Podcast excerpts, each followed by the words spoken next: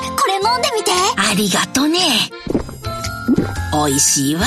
これはきな粉を入れた牛乳かね。正解そしてごまパウダーの香ばしさ、黒糖と麦芽糖の優しい甘さ。もしや、とろけるきな粉を入れたのかね。おばあちゃんすごい。老若男女に人気、新生、とろけるきな粉。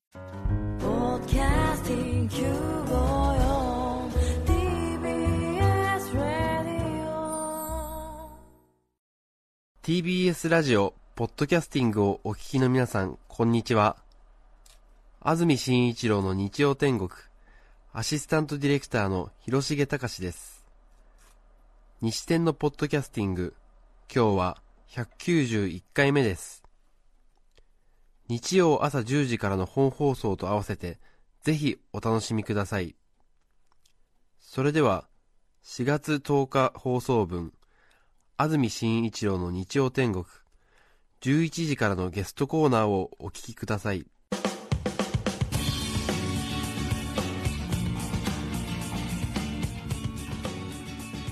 それでは今日のゲストです。落語家春風亭昇太さんです。おはようございます。おはようございます。よろしくお願いします。よろしくお願いいたします。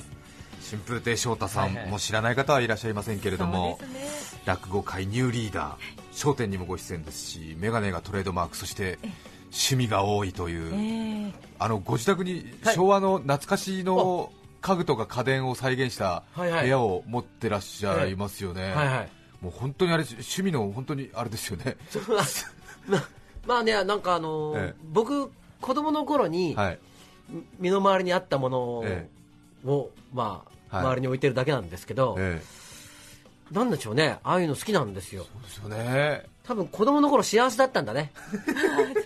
だから子供の頃にあったものに囲まれてると結構ホッとするの。柱時計とか、ええ。あの音とか聞くと、はい。なんかこうね、ええ。眠たくなったりするんですね。は居心地が良すぎて。ああそうですか、うん。やっぱり小さい時に囲まれてたものに、今も囲まれてると？今も囲まれたい。はあ。だからええ。考えてみたら全然大人になってないのかなと思う。年だけ重ねてえ精神的にえあの当時のまま生きてるのかもしれないなと。あ。小さい頃のことは結構覚えてらっしゃいますか？あのねあのあんまり覚えてないんだけど なんとなくぼんやりとねえでで結構ねいい時代だったんですよ僕らの子供あの僕まあ昭和34年生まれなんだけそうどなんですよね。すごいいい時代だったの。今いくつになったんですか？51ですよね。見えないですよね。びっくりしますよね。だからふざけてるとこうなるってことです 人間をね老けさせるのははい。絶対に責任感なんですよ、は責任感が人を大人にし、ええ。人が老けていく原因になるんですよ。あはあ。いやでも翔太さんだってね。本当ですよだって男の人も女の人も、なんか子供とかできて、えお父さんやお母さんになると急に、はい。やっぱりこうしっかりするでしょ、は一切ないからね俺。いそうですよね。背負うものがないから。ええ。今あの日本の独身界のトップリーダーですから 独身会っていうのがねあったとしたらそうかもしれないですよ。す。ごいですよ、もう。私も38 37で独身ですけども、翔太さん見るとほっとしますもんね、まだ大丈夫だと思うでしょ先輩いっていうやすごい安心感与えてると思いますよ。51歳、51に見えないですよ本ね、当に見えないですね。本当にお本当に同世代かと思っちゃう。大げさでもなくて、はい。翔太さん、多分本当に30代、20代後半に見られることはありますよね。特に、えあのあの笑点とかいう番組出てるでしょ、はいえあれ出てると周りの人たちがおじいさんなので すごく若く見られるんですよ、えええだけどあのもうおっさんなんですね。そうですか、はねえ。信じられない。本当ですよね、そして先ほども話ありましたけど、本当に多趣味で、はい。ね。ねいやなんかねなんかせっかく生まれてきたんだからね。はい、なんかあの面白いことを山ほどやって、はい、で滅びていきたいと思ってるんですよ。なのでね、はい。とにかくええ。目の前にあるはい。面白そうなものはとにかくやるようにしてるのはあ、最近今ハマってるのは何ですか？缶詰。缶詰。あ。あのね、えあのまあ、一人暮らしだから、はい。缶詰とか、まあ、よく食べることもええ。多いんだけど、改めてね、はい。缶詰ってえすごい美味しいなって思うんだよね。は い缶詰って結構ねバカにしてる人がいて、えね、あのなんかこう、何が好きですかって言って缶詰って言うとものすごい安っぽい男みたいに思われるんだけど、はいえ。缶詰例えばねサバ缶とかね、はい。サバの味噌煮缶ってあるでしょ、あれだけの味をええ。家庭で出してみろと、本当無理ですよね。それがわずかね百何十円でね、ええ。えあれ食べることできるんですよ。あれ、はい。普通のお店に出したって、ええ。おおっていうのですよ。そうですよね、え居酒屋行ってもあれだけの味を出せるえ店えなかなかないよ。ですね。そうですよね。そう日本人はちょっとね缶詰バカにすぎなんですよ。そうかそうです日よね。本の缶詰の実力をええ。ちゃんと思い知れと、なるほど。僕はもう大きな声で言いたいんですよ今 それで、うん。なんか缶詰を集め始めたんですか？缶詰集めいろんなもう缶詰集め見たことない缶詰あるとすぐ買うってで 食べてみるわけですね、ええええ。そうするとねいや外れなかなかないですよ、ああそうですか。日本の缶詰で。はでこの缶詰はどうやってだからちょっと手加えるだけで、はい。抜群にうまくなるんですよ缶詰ってね。ああ缶詰缶開けてででちょっとお鍋移して。そうそうそう。温めただけとか、はい。ちょっとこうネギを刻んでパッとかけるとか、ええだけでもええ。全然違うんですよ、はあのここのところ好きでやってるのは、あのサバの味噌煮缶ありますよね、えあれをこう鍋にバー移して、はい。でその缶にはい。お水を入れて、えねええ。一杯入れて、そこにえ。あのカレーこの固形のルーあるでしょ？はい。あれをこう入れるんですえよ。えあそうですか。カレーのルー入れますか、うん。はい。でね身をねこうもういっぱいこう潰すわけですよ、はいはいはい。ね、それであのカレーにするんですよ。はいはい。ものすごい美味しい。へえ ちょっとあの鶏肉のカレーみたくなるんですか？ななんだろうあのあうん。あのなんていうかな、ええ。こうまあもともと味噌の,、はい。あの味がついてるから、はいはい。そのサバのええ。こう臭みみたいのが、はい。もうもともと消えてるところに持ってきて、えあのカレーのルー入れるでしょ、はい。そうすると、ええ。本当にこうなんていうかな、えいい味になるんですよ。そこにまあお好みで、はい。えー山僕は山椒が好きなんですけど、はい。山椒とかを入れて、えネギをバッてはい。かけて、ええ。ご飯の上に乗せて食べるとへものすごい美味しい。サバの身は結構ほぐれて？ほぐした方がいいですねつまみにするときはあまりほぐさないで、ええカレーとして食べるときはほぐすんです。よもうシーチキンぐらいこうもうもあの身ほうぐして、はいほぐして。へえ。ものすごい美味しいです。美味しいですか？魚介のカレー。そう。サバ味噌カレー、はい。とね、あのー最近ね、まあ、僕の友達のね、まあ、はい。僕がすごい好きなメーカーがあってそれやっぱり東北の方に多いんですよ、はい。ね、であの木の屋石巻水産っていうところがあって、はい。そこのええ。サバ缶がものすごいうまいんですよ。はでも残念ながら今回のあ石巻そうですよね。ね、あれええでちょっと工場が流れてしまって、でこの間会社の方に方に会ったら、ええ。またやりますんでって言うんで、ええ。またね、ええ。あのー頑張って作ってもらいな、そうですよね。まあいいなと思うんですが、ああそうですか。はいはい。はこれがまたね復活したらね、ええ。私はもう食べますよ。あ そうですよね。東北の工場の缶詰を。ええ石巻のサバ味噌缶が美味しい、美味しいです。はあ、ええ。すごいですね。そのぐらいちょっと最近ね、ええ。缶詰愛と言いましょうか。はいぱり缶詰を見直そうと、はい。ええ。いう気持ちでいっぱいなんですよ、なるほど。そうええそのうち缶詰の本出しますよ。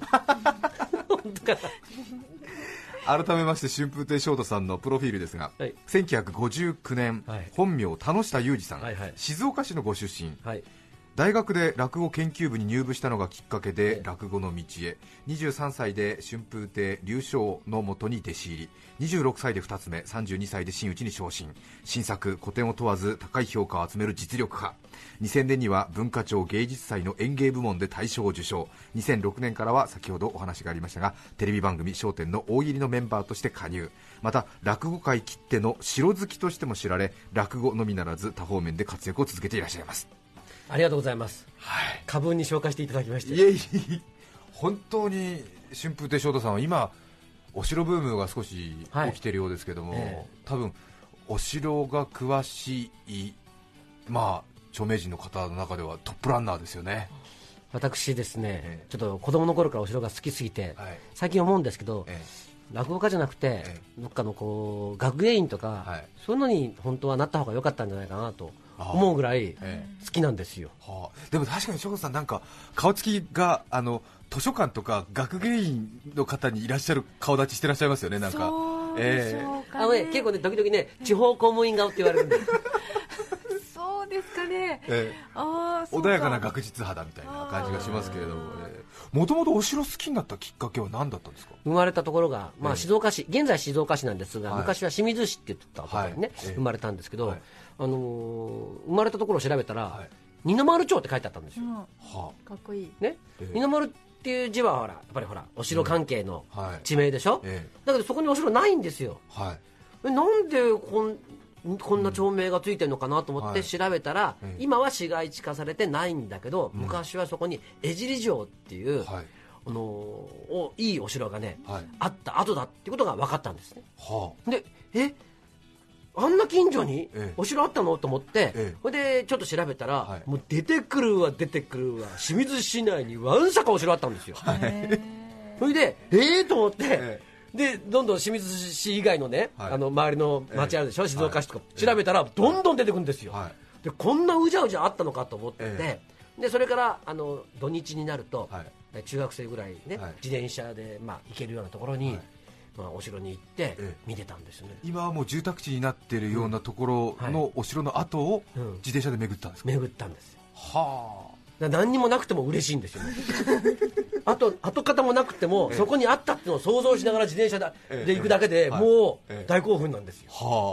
あ。はでちょっとね、え石垣でも残っていようもんなら「はい。うわー!」とか言って写真撮って、ええキャーキャー言いながら、は現在に至る。はあいわゆるそのあの姫路城とか松本城とか犬山城とか見て、ああこの建物は江戸時代からずっと建ってんだなみたいな考えではない、いやそれもあるんですよ、はい。あの現存天守閣ね、はい。ああいう姫路城とかああいえうお城を見て、はい。いいなと思うんだけど、はい。えっと、僕はええ。その天守閣とか石垣のあるええ。時代のちょっと前の、はい。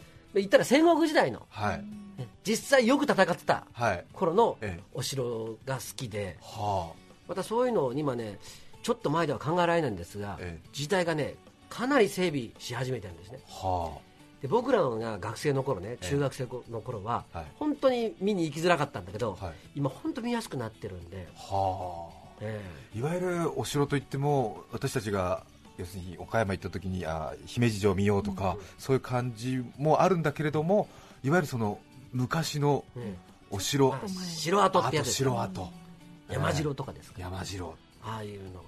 はあ。見てるだけでちょっとねもう、ええ。本当になんかもう切なくなるなんかもあそうですか。うもう嬉しくて。なんかこう本当ねえあの漏れそうになりますよ お一昨日も、はい。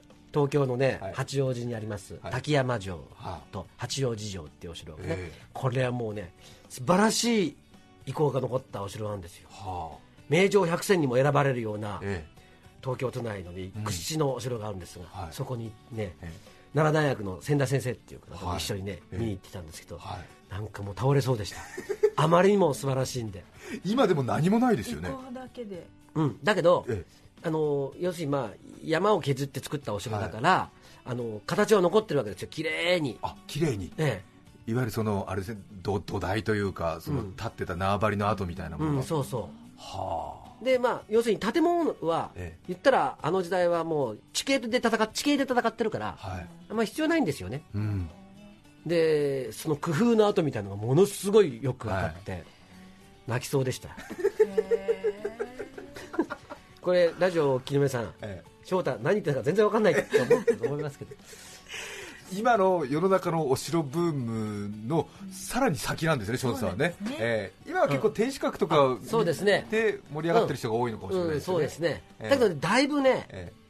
だいぶ変わってきました、そうですか、ええ。お城を紹介する本に昔は、天守閣の城しか、まあ、入れてなかったんだけど、ん。今はだいぶその中世城郭って言われる、はい。天守閣の前の時代のお城がね、ええ。そのお城の特集の中にはどんどん入ってきてるんですよ。はこれからどんどんそうなりますよ だってお城って、えお城っていうのは、はい。要するに天守閣と石垣っていうお城の体系が、はい。これはお城の歴史の最後なんですよ。最後の1ページがあの天守閣石垣で、ええ。日本のお城の中心は、はい。全部土で作ったはい。土作りのお城がそう。だからお城っていう字はえ土辺になるでしょ、そうですね。土辺でなると書いて、ええお城なんですよ。そうですよね。木片でも石片でもないんですね。ないんですよ。天守閣編とかないんですよ、まあ、そのそもそも天守閣編がないけど。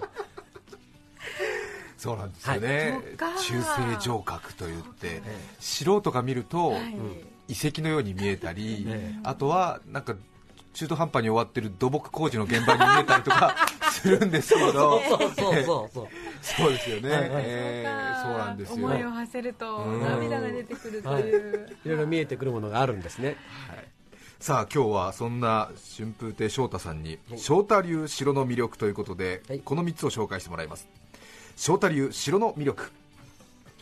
その1あなたの地元にあるお城。その2地元の古老。その3そうは言っても天守閣。以上の3つですまずは、あなたの地元にあるお城ということで、翔太さんのやはり小さい時のようなことが皆さんの周りでもあるということですか？そうですね、ええ。ーまあ、この間ね、その八王子の滝山城行ってきましたけど、はい。い、やーこの間、八王子の、ね、滝山城に行ってって言うと、周りの人が、え？ー八王子に城なんてあるの？とか言うわけですよ、ええええでこれはまあ早い話が天守閣っていうことを言ってるんだろうと思うんだけど、あのーお城っていうのは日本に3万とか4万あるって言われてるんですね、で中には5万あるっていう人もいて、え実際、今でも発見がえ続いてるわけですよ、えはい。いまだに発見されてるんですよ、城って。どんどんどんどんその数が増えてるわけですね、ええええ。だからまあ一つの県に1000ぐらいあるってことですよね。はでなんかどうしてもねあの戦国武将とか言うと、はい。なんか武田信玄とか上杉謙信とか、はい。割とこう大きなね、ええ。大々ね大きな戦国大名のこと考えるけど、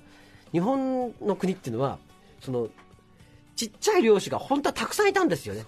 ええでそういう人たちが武田信玄の家来になったりなんかはい。しているわけで、ええ。本当はちっちゃい、えまあ、国王みたいな人がはい。ものすごいたくさん日本国中にいて、ええ。しあのそこの土地を治めていたので、はい。その人たちがみんなお城を作ってるわけですよ。えはい。だから、え町内会長に1個みたいな。そうですよね。えー。そうですよね。今だと多分町議会議員、うん。えそうね。そうですよね。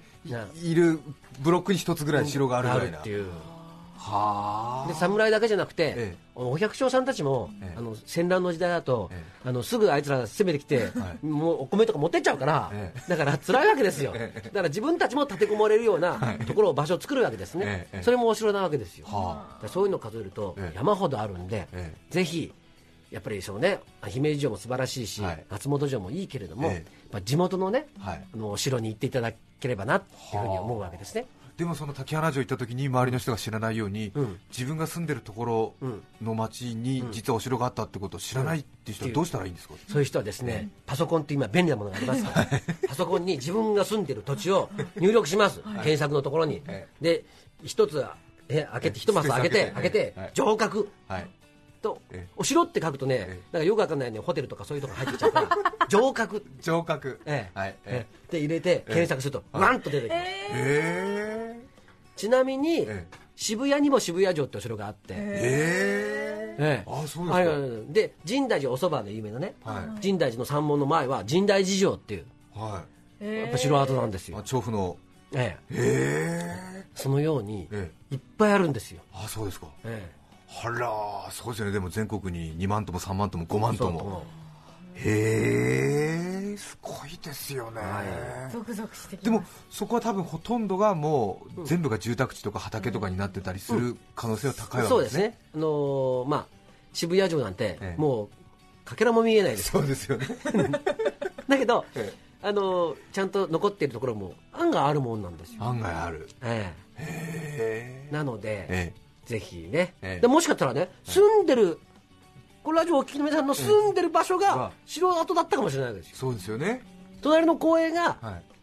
お城跡だったりするんですよ。はあ。あでも確かにそういうのあるかもしれないですね、はあ自分の住んでるところがお城だった。可能性あるかもしれないですね。で行ってみると意外と、ええ。まあ、その遺構が残っていたりするわけですね。それを見つけてあええ。これはと。ここの土の盛り上がりは。っって言って、えでこうそういうところで写真とか撮ってるでしょ、はい。ね、で周りの人が見ると、ええ。なんだか分かんないわけですよ。カメラ持った男が雑木林になってからニヤニヤ笑いながら出てくるから結構危ない男だと思われたりなんか して。それでこんなところで何やってんですかって言われたら、ええ。お城を見に来たんですとか言うと、ますます気持ち悪い男だと思われてこんなとこにお城ないですよ春先だからねやあね やあねみたいな。こんなとこにないのにね。あれあれあの人あの『笑点』出てる、ええ。だから独身なんだとかあれじゃあお嫁さん来ないわよねなんて、ええ。多分全国の城跡で言われてると思います、そうですよね、はい。城なんかないじゃないって。さあ続いては、はい。地元の古老、はい。さこれね、えあの僕らも、まあ、お城探しに行って、えはい。その分からない時があるんですよね、はい。まあ、歴史の本に詳しく載ってる場所だだったりしない場所がはい。ありますからね、えその時どうするかっていうと、はい。我々は古老を見つけるんですよ、コロええ。ええ。おじいちゃんを、はい。ええ。そうするとねやっぱりね、えーやっぱり昭和になってから、はい。やっぱ戦争終わって、ええ。日本こうやっぱりすごく大変な成長をしたでしょ、はい。だからそのぐらいの時代までは実はねものすごくえよく残ってたみたいなんですよお城の跡っていうのは。逆に開発のスピードが緩やかだったんでそうそう。残ってたんですね、うん。だからそういうおおじいちゃんにね、はい。すいませんなんとか城を探しに来たんですけど、どちらでしょうかするともうすぐ教えてくれるんですよ、あそうですか。それはここでねとかね、あるいはね、えーいやじ昔はね、僕が子供の頃まではね、はい。あそこの神社のまでね、ええ。堀があったんだよとか、はい。そういうなんかねいい情報を教えてくれるんです、ああいいですね。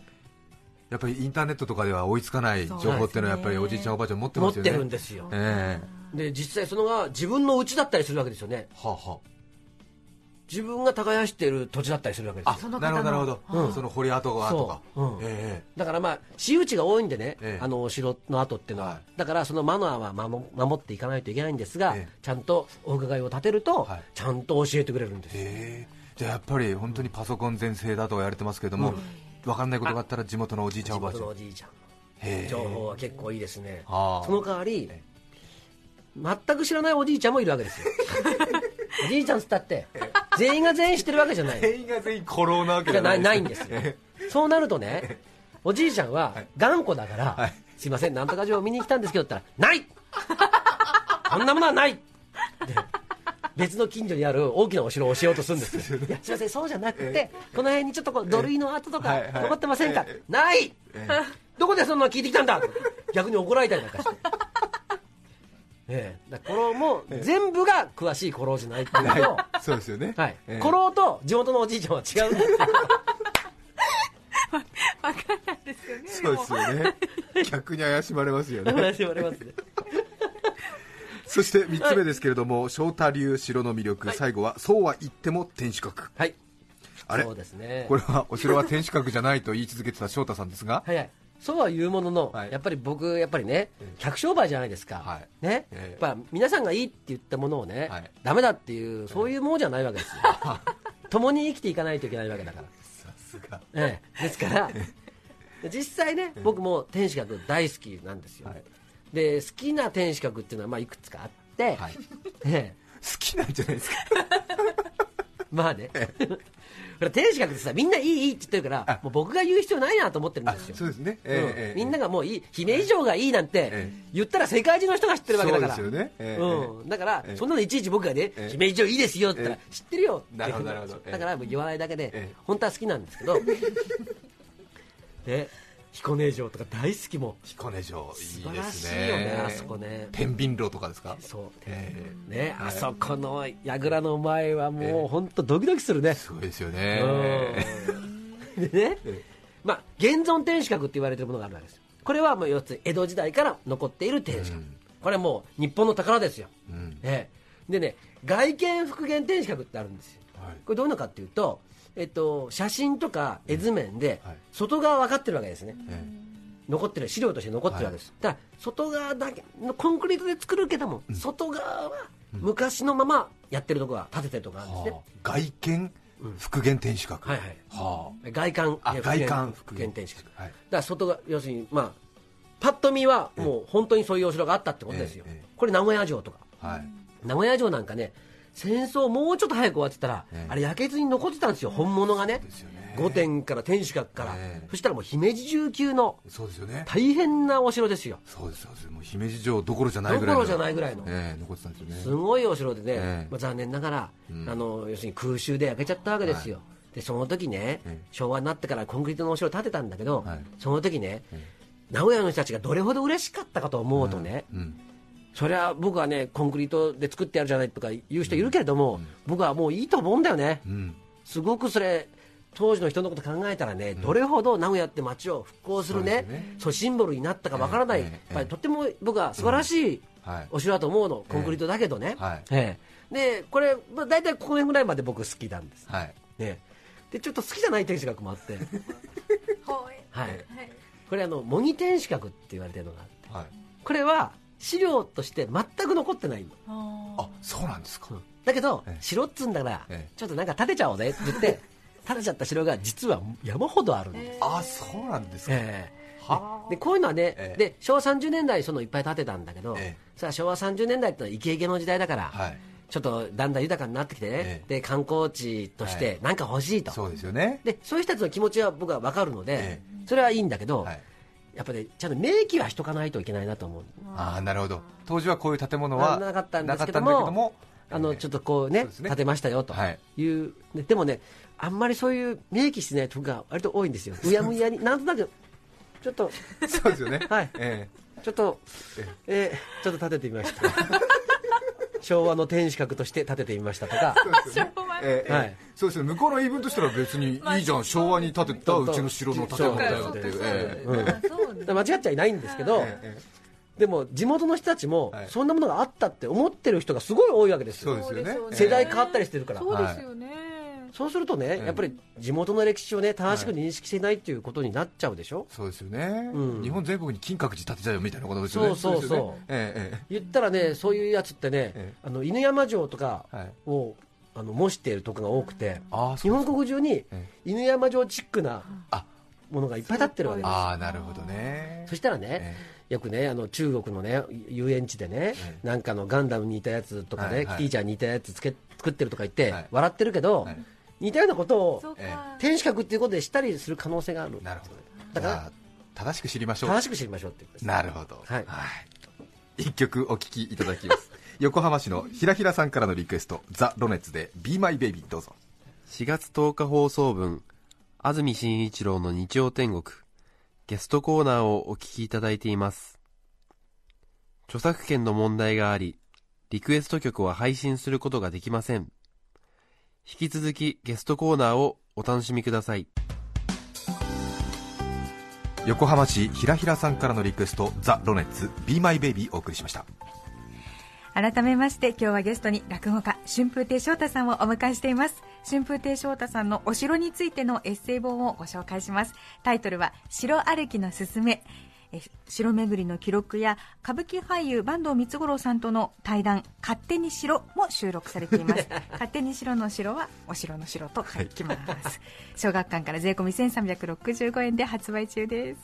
いやありがとうございます。本当にこの本を読むと、え中世城郭の魅力がよくわかりますね。私も天守閣好きなんですけど、中世城郭そんなに興味なかったんですけど何年か前に静岡三島ですかね。島ですね。山中城ってはいいう、山中城。小田原北条氏の市場ですかね、はいはい。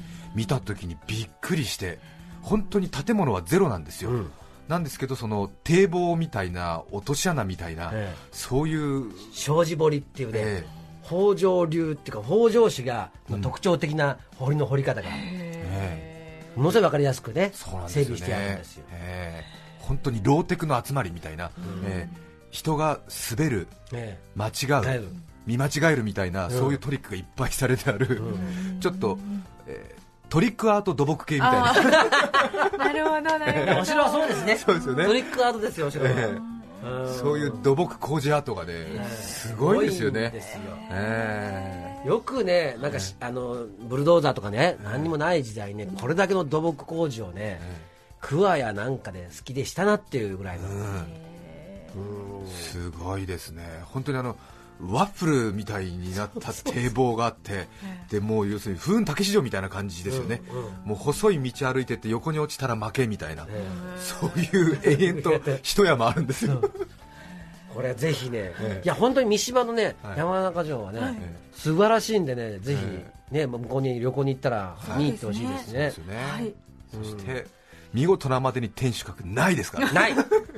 なくても面白いっていう、ええ後から建てたトイレしかないない。えー、潔いですね。潔いですよ、はい、永遠と芝生で囲ってあるというね。そうですよね。はい。ええでちょっとねお城の話するとねちょっと興奮してダメですね、あいいじゃないですか。もうちょっと面白いことを言いたかったんですちょっと落語家としての反省がある反省がちょっとあるもうちょっと自分を抑えて面白いこと言えばよかったってあるんだけどダメですね面白いことを喋ると。真打ちに昇進して何年経ってんですか？興奮しちゃうんですよ51歳お願いします見失ってしまうんです。はい今日は春風亭昇太さんをお迎えしました。ぜひまたお願いします。よろしくお願いします。ありがとうございますありがとうございました。ありがとうございました。